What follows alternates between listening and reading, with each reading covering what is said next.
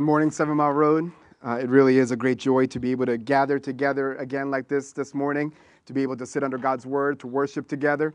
I want to say a special welcome to those who are joining us through live stream. This feels very weird to do this kind of thing, uh, but we're really grateful that uh, you are able to tune in, uh, even though you're not able to be here this morning with us. We're grateful for that. Uh, let me just pray as we jump in uh, and ask God for his help as we look to his word. Lord, we really do need to hear from you this morning, and we don't need to hear from man. And so we are grateful that you have given us your word. We ask that you would use your word to shape us, to encourage us, to comfort us, to correct us, that we would love you more and also realize how much you love us. So we are praying and asking again, Lord, would you speak to us? We are eager to hear from you. We're grateful that you hear these prayers and that you answer. Uh, it's in Jesus' name that we pray. Amen. Mile Road, uh, what a crazy year 2020 has been for all of us. You know, there's probably a million words that we could use to try to describe what this last year has been like for us, a million ways that we could try to explain what life has been like. But if I had to choose just one word, I think the word that I would use is uncertainty. If I had to try to summarize these last seven months, I would say that it has been, it has been filled with uncertainty of many kinds. Uh, it was probably the most pronounced feeling that I felt seven months ago. And even today, I would say it's sort of the, the lingering feeling that I keep on feeling as well, seven months later.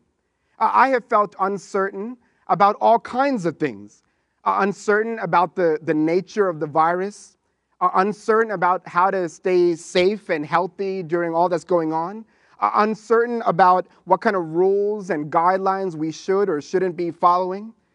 But it wasn't even just the virus. Uh, there was uncertainty about where we are as a country as well. Uh, uncertain about how we're dealing with issues that are going on in our country, issues like race, or how we should be responding to issues of injustice in our country. Uncertainty even about the political future of our country. Where are we headed in terms of politics?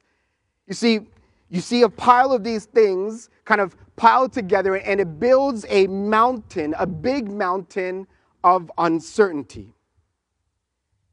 And what I would say is that what has probably felt most uncertain to me in the midst of all of this is this What does it look like for God to continue his work in this world in the midst of so much uncertainty? What does that look like? Because, can I be honest? Sometimes I look at the church around the world, and it really is hard to see how his mission is continuing in a time like this.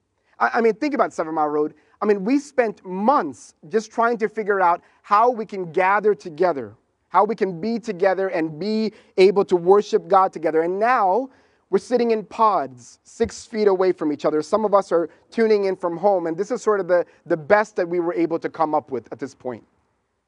Or for many of us, the closest that we have gotten to being able to see each other is through Zoom. That's the best we can do. I mean, think about it. People have lost loved ones in our community, babies have been born in our community, and the best that we can do to be with each other is to meet over video conference. Or, or think about mission for a second. I mean, how do we tell somebody about Jesus? Or how do we love or care for someone in our community when health and safety are such a concern? How do we do that? Or, you know, set aside the virus again. Let's set it aside. It really has felt like the church in America is more divided than it has ever been before. It feels that way because we're divided over all kinds of things. We're divided over how we should respond to this virus. We're divided over how we should be voting, how we should deal with injustice, how we should respond to racism. And when you step back and you look, it really does feel like there's this mountain of uncertainty in front of us. And you can't help but wonder, Lord, how will your mission continue at a time like this? How will you accomplish your work in the midst of so much uncertainty in our world? And that's why I'm so grateful for this text that we're looking at this morning. Because you see, the details of this text may be very different, but I imagine that the people of this text were asking some of the very questions that we find ourselves asking. Because you see, things in Israel were a mess. The kingdom was divided, the temple where they went to be with God was destroyed. There was one horrible king after another in leadership. And then Israel itself was a mess. They were knee deep in idolatry. Instead of worshiping the one true and living God, they were worshiping Baal and golden calves, all kinds of things. And then one day, in the midst of all the unbrokenness and all the uncertainty, it felt like God was finally bringing some resolution because the prophet Elijah walks into the scene. Now, if you've been with us for the past few weeks and you've been following along in this study of First Kings and Second Kings, you know that Elijah was sort of the, the stud of prophets, right? His ministry was only two years long, but his resume felt like it was a mile long. Because in, in 24 months, you see Elijah doing all kinds of things. He tells the Israelites that they need to repent, they need to turn away from idols. He even goes straight to leadership. He confronts King Ahab and tells him of, of his idolatry. He prays against rain, and guess what happens? There was a drought for three years. Then he prays for rain, and guess what happens? There's this huge thunderstorm. He, he raises a boy from the dead. He brings down fire from heaven. The list just goes on and on and on and on. And you watch this prophet's life, and there's sort of no denying it. God is at work. You see it. It feels like the, the trajectory is changing. It feels like the, the tide is shifting, and you see it and you know God is up to something. And then, out of nowhere comes this huge blow. Because in 1 Kings 19, you hear God telling Elijah that his time is up. That in two short years, Elijah was going to be replaced. After all the good that has happened through this prophet, his time would be coming to an end. And it says that instead, a man named Elisha was going to take over as prophet. Now, you read that, and you can't help but wonder why. Why? I mean, God is at work through Elijah, right? You see God's presence and his power through the miracles. I mean, you hear God's voice, you hear God's truth every time Elijah opens up his mouth. But now all of a sudden, it's like God has a change of plans. And you see that, and you can't help but feel a sense of uncertainty. In fact, listen to what it says in 2 Kings chapter 2, the passage that Anu just read for us. The first three verses, this is what it says. Now, when the Lord was about to take Elijah up to heaven by a whirlwind, Elijah and Elisha were on their way from Gilgal. And the sons of the prophets who were in Bethel came out to Elijah and said to him, Do you know that today the Lord will take away your master from over you? And he said, Yes, I know it. Keep quiet. What's happening here? Well, basically, Elijah has about 24 hours left on this planet. And it's sort of like everybody in the room knows that it's about to happen. Elijah knows it, Elisha knows it, the sons of the prophets. In fact, the sons of the prophets, basically, those are just uh, prophets who are in training. The sons of the prophets, they go up to Elisha and they say, Hey, don't you know what's about to happen today? Don't you know that your master is going to be taken away? And Elisha says, Yeah, I know it, just be quiet. It's like one of those moments, I don't know if you've ever been in it. It's one of those moments where everyone in the room knows that something's about to happen, but nobody wants to talk about it. You know that feeling?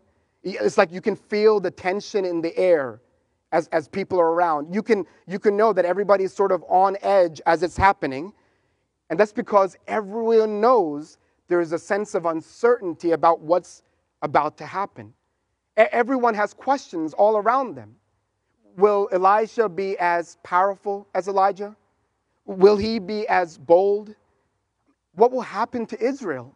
I mean, how will people know and worship the true God if Elijah is gone? It feels like there's a mountain of uncertainty in front of these folks as they're standing around. And you can't help but ask, Lord, how will you continue your work in the midst of so much uncertainty? How will that happen? Well, like I said, the details are very different in this passage than what we're experiencing. But I think the truths in this passage are things that you and I need to hear today. Truth that is absolutely certain in the midst of an uncertain world. Seven Mile Road, as we think about the mission of God, there are three things that this text tells us that we can be certain of in the midst of so much uncertainty. Three things that we can bank our entire lives on. And so we want to consider those three things one at a time. And so here is the first one. Here's the first truth that we can bank our lives on. We can be certain that the God who worked in history is still at work today. We can be certain that the God who worked in history is still at work today. Look at verses 7 and 8 with me. It says, 50 men of the sons of the prophets also went and stood at some distance from them, as they both were standing by the Jordan.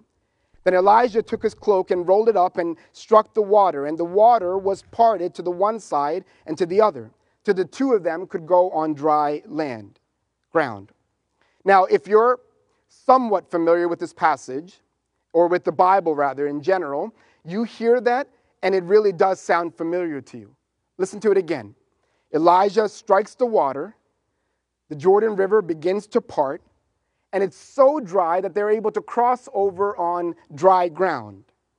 Now, if you're Elijah or Elisha or of the 50 men of the sons of prophets, you see this happening before you, and you can't help but be reminded of things that you have heard about before. You can't help but be reminded of Moses and the parting of the Red Sea. Or, or you can't help but be reminded of even Joshua and the parting of this very river, the Jordan River that they're standing in front of right now. I mean, literally, these are stories that they had only heard of in their life. I imagine these are stories that their parents used to tell them as they tucked them into bed. These are stories that they heard of. I imagine what they witnessed were just reflections of things that happened 600 years ago. I mean, it's one thing to hear it as a bedtime story, or it's one thing to read it in a book, but it's a whole different thing to witness it with your own eyes.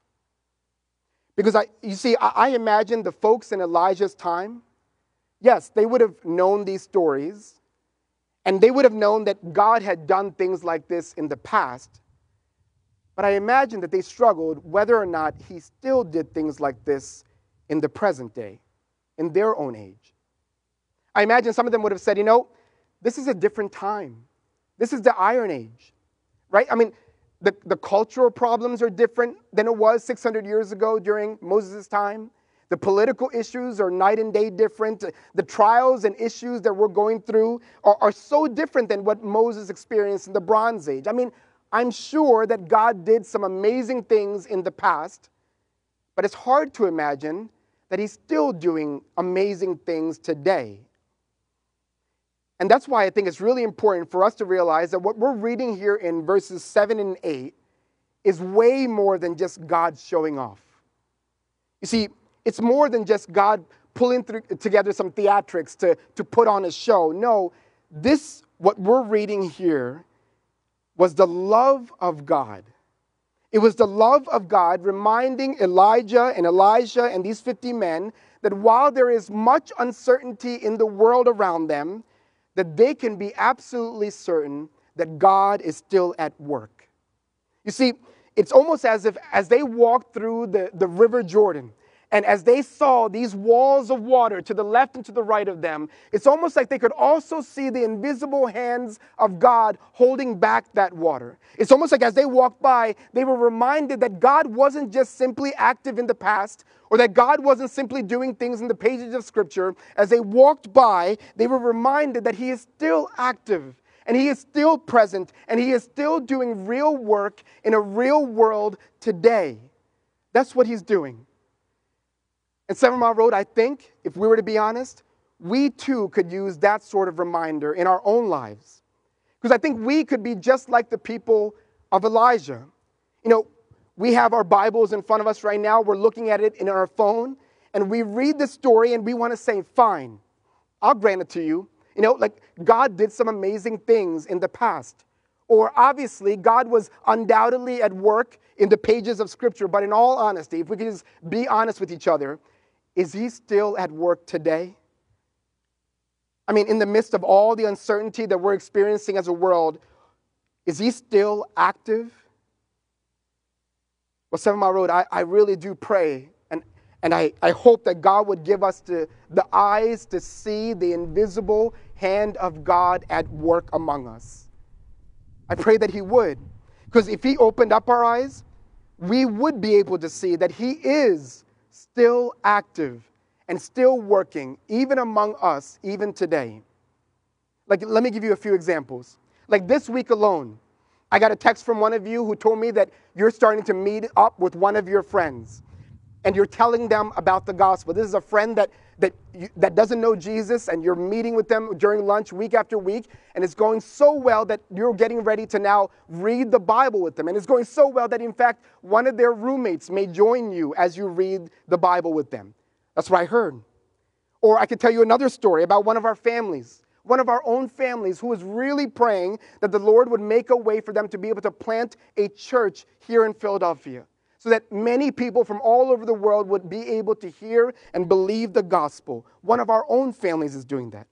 Or I would even share with you how I have a friend who I haven't spoken to in over 10 years randomly reach out to me and said that he's going through some really hard times in life and he wants to, to consider things with me. And we're regularly meeting up to be able to talk through Jesus and who he is and what he is doing. Or I would tell you about couples in our, in our church who have struggled with marriage for such a long time, just in a really bad place. But during these last several months, they're finally getting help. And they're finally seeing, starting to see things change within their marriage. And that's happening in our community. Or I could tell you about the GCMs that are around North Hills. And they would tell you that their relationship with that community looks so different and so much stronger than it ever has. That soon we will have a really meaningful opportunity to provide help and support and even gospel presence and truth to the families in the North Hills area.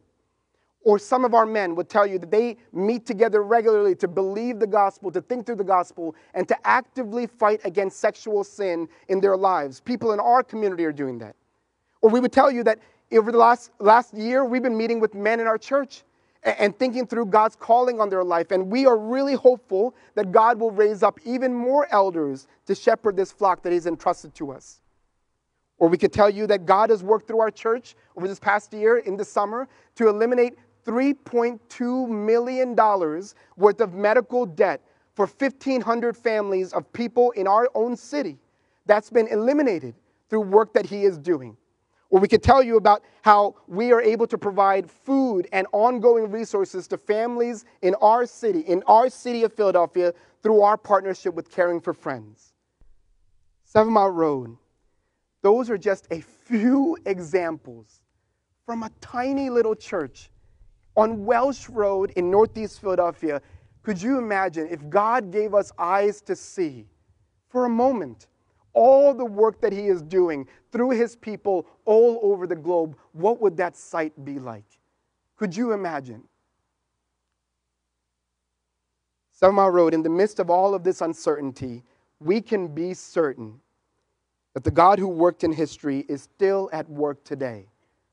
May He give us eyes to be able to see that more clear, clearly in our community and around the world. And that leads us to our second point. It's this that in the midst of uncertainty, we can be certain that we have what we need the most, namely God Himself. That in the midst of uncertainty, we can be certain that we have what we need the most, namely God Himself. Look at verse 9. It says, When they had crossed, Elijah said to Elisha, Ask what I shall do for you before I am taken from you. And Elisha said, Please let there be a double portion of your spirit on me. So, what's happening here? Well, it seems like uh, Elijah is just moments away from being taken away. And that reality leads him to ask Elisha, Listen, what, what can I do for you? Right? In other words, what can I help you with or what can I give you? It's sort of like the question you would ask your replacement if you're about to leave work. You're basically saying, Listen, I'm about to go now, and now it's going to be all on you. So, what can I do for you? What do you need? And you see, Elijah's response here is so instructive to us. Because in this moment of great uncertainty, in this moment when in all reality he probably has a million needs and a million questions, his one request is this. He says, Please let there be a double portion of your spirit on me. Now, for us, that's confusing language. We don't use language like that anymore. But what does Elijah mean by a double portion of your spirit? You see, Elijah is using inheritance language here. In other words, this is what the eldest son in a family would ask his father. He's asking for a blessing. Elijah is saying, Listen, now that you're leaving, please bless me with your inheritance. But what Elijah is asking for here is not land or, or, or wealth or riches of any kind. Instead, he's asking for a double portion of God's Spirit. He's saying, listen, this Spirit that has operated through you, I'm asking, would, would I be able to receive that Spirit? Listen to how one commentator explains it. He says, in making this request, Elijah was asking for spiritual power from the Lord, which is beyond his own capabilities, in order to fulfill what he has been called to do. Church, that's really instructive to us. You know why? Because in this year of uncertainty, when we're trying to figure out how will God continue his work in the midst of so much chaos, what we ultimately need is not more resources or not more strategies or not even more skills to be able to do the things we need to do. What we need more than anything else is more of God Himself. That's our greatest need. And listen, that's really instructive to me, even personally. Because you see, back in March, if Elijah was to ask me that same question, what do you need? I'm pretty sure that I would have a, a running list of items that I would provide him with. I, I would say things like, you know what? I need somebody to teach me how to do live stream because I have no clue what I'm doing. I have no clue how somebody at home is going to be able to see what we're doing here. Somebody needs to teach me. Or I would say, I need a, big, a bigger budget because we need to buy things like cameras or, or mics or software to be able to keep this thing going because we don't know how else to do it. Or we would say, you know what? We need to think through how we're going to do community because we can't even see each other face to face. How do we keep people engaged and, and, and feel like they're a part of something still? Or I would say, you know what? I need resources, all kinds of resources, books or seminars that can help me think through racial injustice in our world and, and figure out how do we respond to what's going on in our country. Or I would say, hey, we need a strategy to figure out how do we stay focused on mission in the midst of what's going on. When everything around us is basically shut down, how do we tell people about Jesus? You see, I would have a never ending list. But now listen, those things that I mentioned, they're obviously good and necessary and helpful. They're, they're just necessary things. But here's what Elisha reminds me of that to do God's work, what I need more than anything else is actually God's Spirit. Above all of those things, I need for His Spirit to be the power through which God's work is done. Because you see, God's people will always do God's work in one of two ways either by depending on themselves and the flesh, or they will depend on God Himself. God's people will always do God's work either by depending on themselves, their resources, their skills, their wisdom, their power, or they will depend on the Spirit of God Himself. In fact, listen to how a man named Francis Schaeffer says it. He says this He says, Because the world is hard, confronting it without God's power is an overwhelming prospect. As a Christian, we must comprehend our need for spiritual power. If we think we can operate on our own, if we do not comprehend the need for power beyond our own, we won't ever get started. If we think the power of our own cleverness is enough, we will be at a standstill. And then he says this He says, The central problem of our age is not liberalism or modernism, nor the threat of communism or rationalism. The real problem is this the church of Jesus Christ, individually and corporally, tending to do the Lord's work in the power of the flesh rather than the power of the Spirit. That's so helpful. And I would say Elisha understood that. And that's why that in the moment of his greatest uncertainty, he asked for his greatest need, for God himself. Mile Road, we need to understand that as well. We won't be able to grow in our love for Jesus. We won't be able to tell other people about this great gospel, this truth. We won't be able to grow deeper in community. We won't be able to respond to all that's going on in the world around us without the Spirit's power, without His strength, and without God Himself working through us. In fact, Jesus says as much. In John 15, 5, He says, For apart from me, you can't do anything. Church, may God help us to believe that. Apart from Him, we can't do anything. But would you also hear, Seven Mile Road, that our God is so amazing? He is so wonderful. His love for us is so comprehensive that not only did He deal with our sin through the cross in the past, and not only does He provide you with assurance through the resurrection for your future, He also gave you strength and power by His Spirit for the present. His love is so comprehensive for you that He has taken care of all of it your past, your future, and your present. Seven Mile Road, would you hear this? We do have everything that we need for today. For this moment of uncertainty, we have everything that we need because we have God Himself. Listen to what Jesus says right about right before he was about to be taken up. This is Matthew 28. He says, "Go therefore and make disciples of all nations." Baptizing them in the name of the Father and of the Son and the Holy Spirit, teaching them to observe all that I have commanded to you. And then he says this And behold, I am with you always. I am with you always to the end of the age. What greater certainty do we need? What greater promise should we bank our lives on? God has promised He will be with us till the end of the age. Church, we are in need of so many things, but we can be certain of this that we have what we need the most, namely God Himself. He has promised that He will be with us till the end. And so we should be praying, may we depend more on Him in these days and less on ourselves. And that brings us to our final point that in the midst of uncertainty, we can be certain that his work is not dependent on any one person. That in the midst of uncertainty, we can be certain that his work is not dependent on any one person. Look at verse 14 with me. He says, Then he took the cloak of Elijah that had fallen from him and struck the water, saying, Where is the Lord, the God of Elijah? And when he had struck the water, the water was parted to the one side and to the other, and Elijah went over. Now the men of the city said to Elijah, that's starting in verse 19. Now the men of the city said to Elijah, Behold, the situation of this city is pleasant as my Lord sees, but the water is bad. The land is unfruitful. He said, Bring me a new bowl and put salt in it. So they brought it to him. Then he went to the spring of water and he threw, threw salt in it and said, Thus says the Lord, I have healed this water.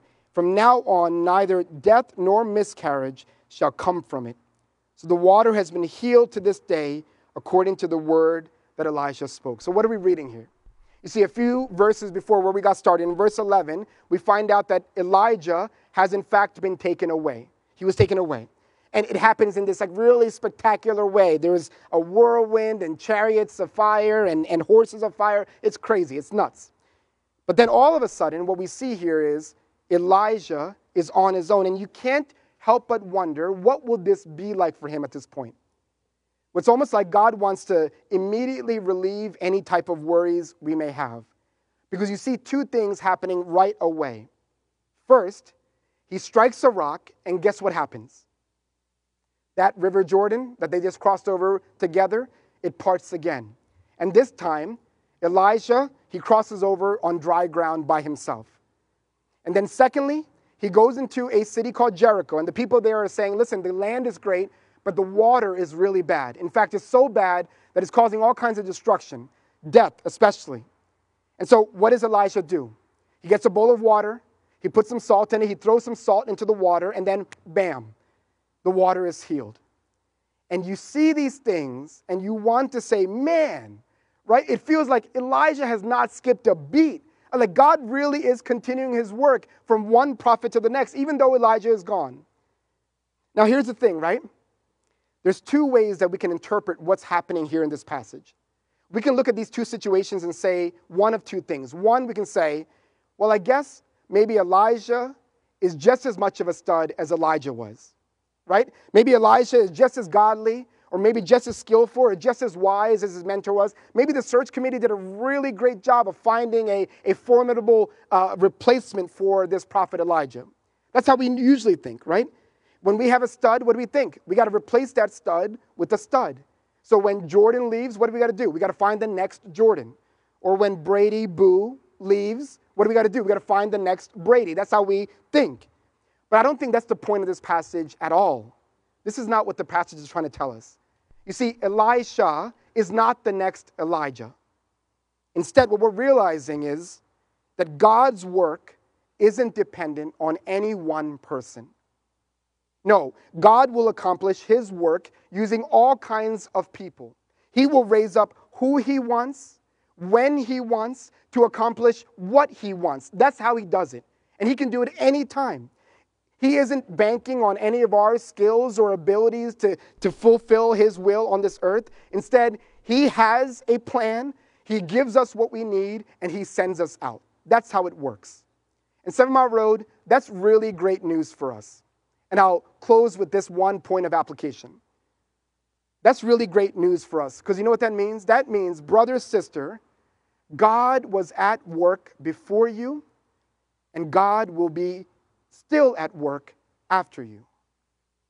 God was at work before you, and God will continue his work after you. And I, and I want to say, I want to say that in the most encouraging and, and comforting way as possible. Because I really want to say, brother, sister, God has used your life to do amazing things, to tell people about this great gospel, to, to point people to the truth that they're searching for. God has used your life so that others would know how deeply loved they are by God. Would you imagine that He used your life to do that? But there will come a day when your work is done. And when that day comes, we can be absolutely certain that God's work will continue. He was at work before we were ever born, and He will continue His work long after we're gone. And Seven Mile Road, you know what that means also for us? That means that the, the long term health or security of our church is not dependent on any one person in this church. It's not dependent on the, any one of our pastors or deacons or GCM leaders or any one of you. It's not how it works. Any one of us, any one of us can be removed from the equation and God will continue his work. That's how he does it. You know what that also means? That there are those among us, even right now, that he intends to raise up. That there are more people that he intends to raise up. Would you dream that with me for a second, even especially for the children of our church. Would you consider that? Would you pray with me that even as He calls our work to an end, that He would raise up children that will accomplish far more than we ever will, or who will go further than we ever have, or will reach more people than we ever can imagine? Why? Because we are confident that God, who is with us, is with them as well. And God, who called us and used us will call them and use them as well. And he promises that he will finish what he has started. And he will use all kinds of people to do that. Seven Mile Road, oh, these surely are uncertain times. As we sit here, there's a lot that we don't know for sure. That's, that's certain. But we also can be sure that there are things that we can be absolutely certain of. May God's word make us certain that He is still at work, that we have everything that we need because we have Him, and that God's work ultimately isn't dependent on any single one of us. Let's thank God for these truths and, and let's thank God that we can bank on them forever. Let's pray.